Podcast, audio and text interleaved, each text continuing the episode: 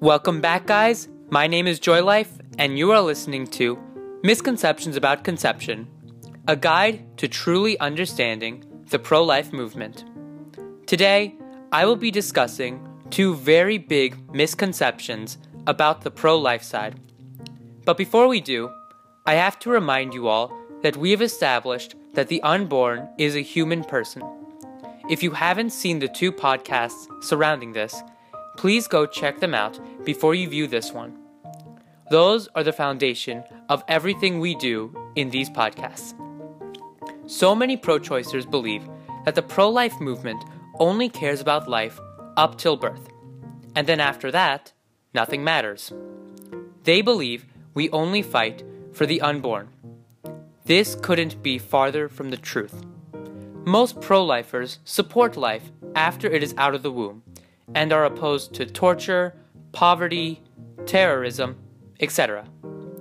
We, as the pro life movement, try to promote a consistent life ethic. So many people think we fight for only the unborn. But what if I were to frame it like this?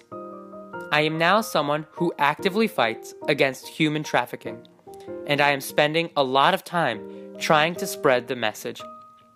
Then people will ask why I am not actively fighting poverty, or terrorism, or some other third thing. If a person has any focus at all, then many other people will complain about how that person isn't focusing on other things too. If a person is equally promoting several things, then he or she will not be able to excel more fully in one field. So, if a pro lifer is heavily supporting the pro life movement, does that mean he or she doesn't care about everything else? No. That person is just using their time to support a cause that needs support. Just because I'm spending time informing people about human trafficking doesn't mean I don't care about poverty. Do you blame the American Cancer Association for not working to end diabetes? No. They are still doing a good thing. Of course, they believe that a cure for diabetes is necessary, but they decided to spend their time curing cancer which needs a cure.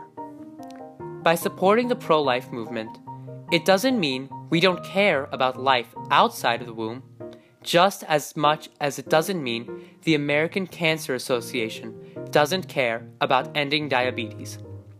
So many pro choice people think that in order to actually be pro life, you have to have a solution to all of the world's problems.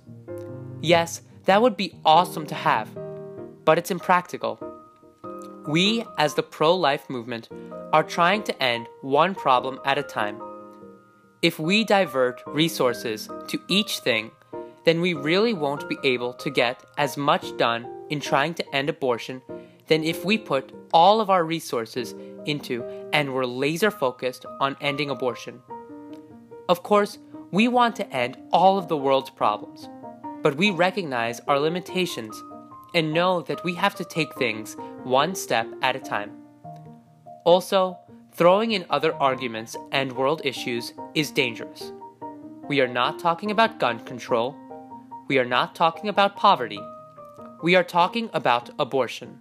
So please, can we try to keep the conversation on track? Otherwise, no one will have any idea what the other is saying. There is a time and place for those conversations. It is not in the middle of an abortion conversation. Saying that we only care about life in the womb is also just an ad hominem attack, and it doesn't actually prove anything about the pro life side. It is a failed effort to show pro lifers as bad people. Remember, our motto is life is good. It's not just unborn life is good or just born life is good. No, it's life is good.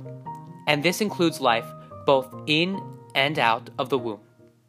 And the pro life side constantly works to fight injustice everywhere.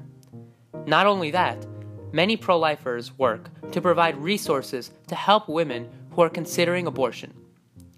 Another famous pro choice argument is pretty much summed up in this phrase How many children have you adopted? This, just like the argument that pro lifers don't care about life outside of the womb is an ad hominem attack. However, this isn't really an argument against what we are saying. It is just an emotional attack against us. Whether I have adopted no children or 10, does it change my argument that it is wrong to end the life of an innocent? Again, just like the No Uterus, No Opinion podcast, some aspect of who I am does not change any of the facts of my argument. Why don't we change the situation up a bit? I tell you, killing the homeless is wrong. Can you really tell me how many homeless people have you invited into your home? No. The things I have done for homeless people do not change the fact that killing the homeless is wrong. Similarly, we can't end the life of the unborn just because I haven't adopted any children. Even if you don't believe this, remember that the pro life movement is made up of thousands of people who have adopted children. According to the National Council for Adoptions, there were almost 20,000 domestic infant adoptions in 2014, and the numbers are steadily rising. Several of the adoptions were from pro life people. The pro choice rebuttals in this episode are simply arguments to stop the actual discussion from happening the discussion of whether abortion is right or not. So many times is the character of the pro life movement under attack, even though most of those arguments fail. A lot of the arguments that the pro choice position uses are really just emotional attacks on a pro lifer's character without any logical grounding. And the phrases mentioned in this episode are just some of those emotional attacks we see coming from the pro choice side. Why don't we actually discuss abortion, not just attack each other's character, eh? Thank you again for listening to Misconceptions About Conception. Again, if you have any questions or suggestions, just shoot me an email at misconceptionsaboutconception at gmail.com. I hope to see you at the next podcast. This is Joy Life, signing out. Have a joyful day.